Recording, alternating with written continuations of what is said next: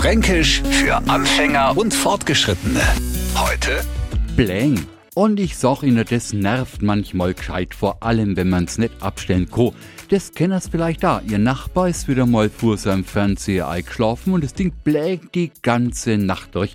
Allerdings gibt's ja Leute, die haben von Natur aus ein lautes Mundwerk, glauben all um sich rum sind taub und no blänks, was es Zeug hält.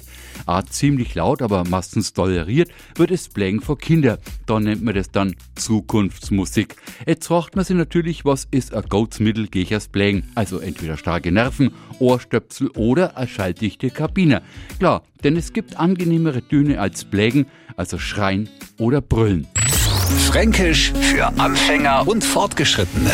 Täglich neu auf Radio F und alle Folgen als Podcast auf radiof.de.